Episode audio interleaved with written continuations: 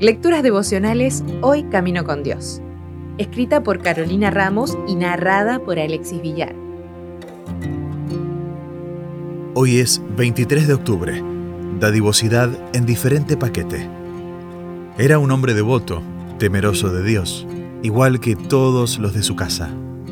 Daba generosamente a los pobres y oraba a Dios con frecuencia. Hechos 10.2 los diezmos y las ofrendas son cosas que debemos a Dios como parte de la mayordomía cristiana y como muestra externa de una vida cristiana interna. Sin embargo, en cuanto a las ofrendas, hay quizás un poco más de libertad con relación a los porcentajes y destinos. Para aprender un poco más sobre esto, además de libertad financiera, te sugiero que leas Consejos sobre Mayordomía Cristiana, de Elena de White, y veas cómo el pueblo de Dios se guiaba en este aspecto.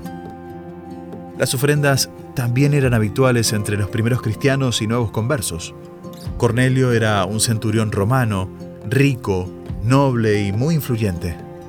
Al conocer a Dios por medio de los judíos, había adoptado algunas costumbres, entre ellas la de ser generoso con los pobres.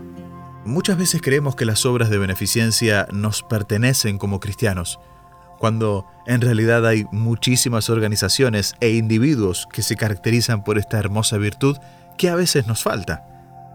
Muchos lo hacen porque creen en Dios, más allá de estar afiliados a alguna denominación religiosa, y otros porque simplemente son buenas personas.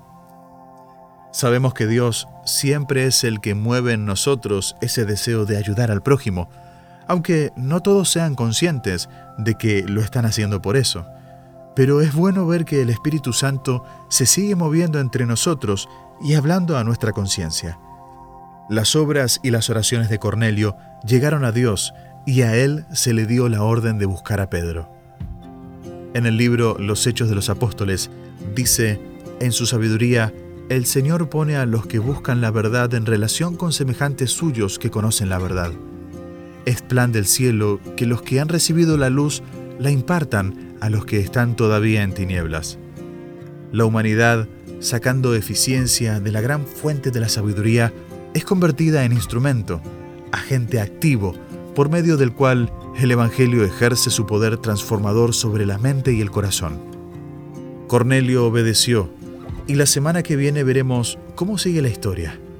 Hoy te animo a que pienses en personas influyentes, que tienen características de cristianos aunque no lo sean de nombre.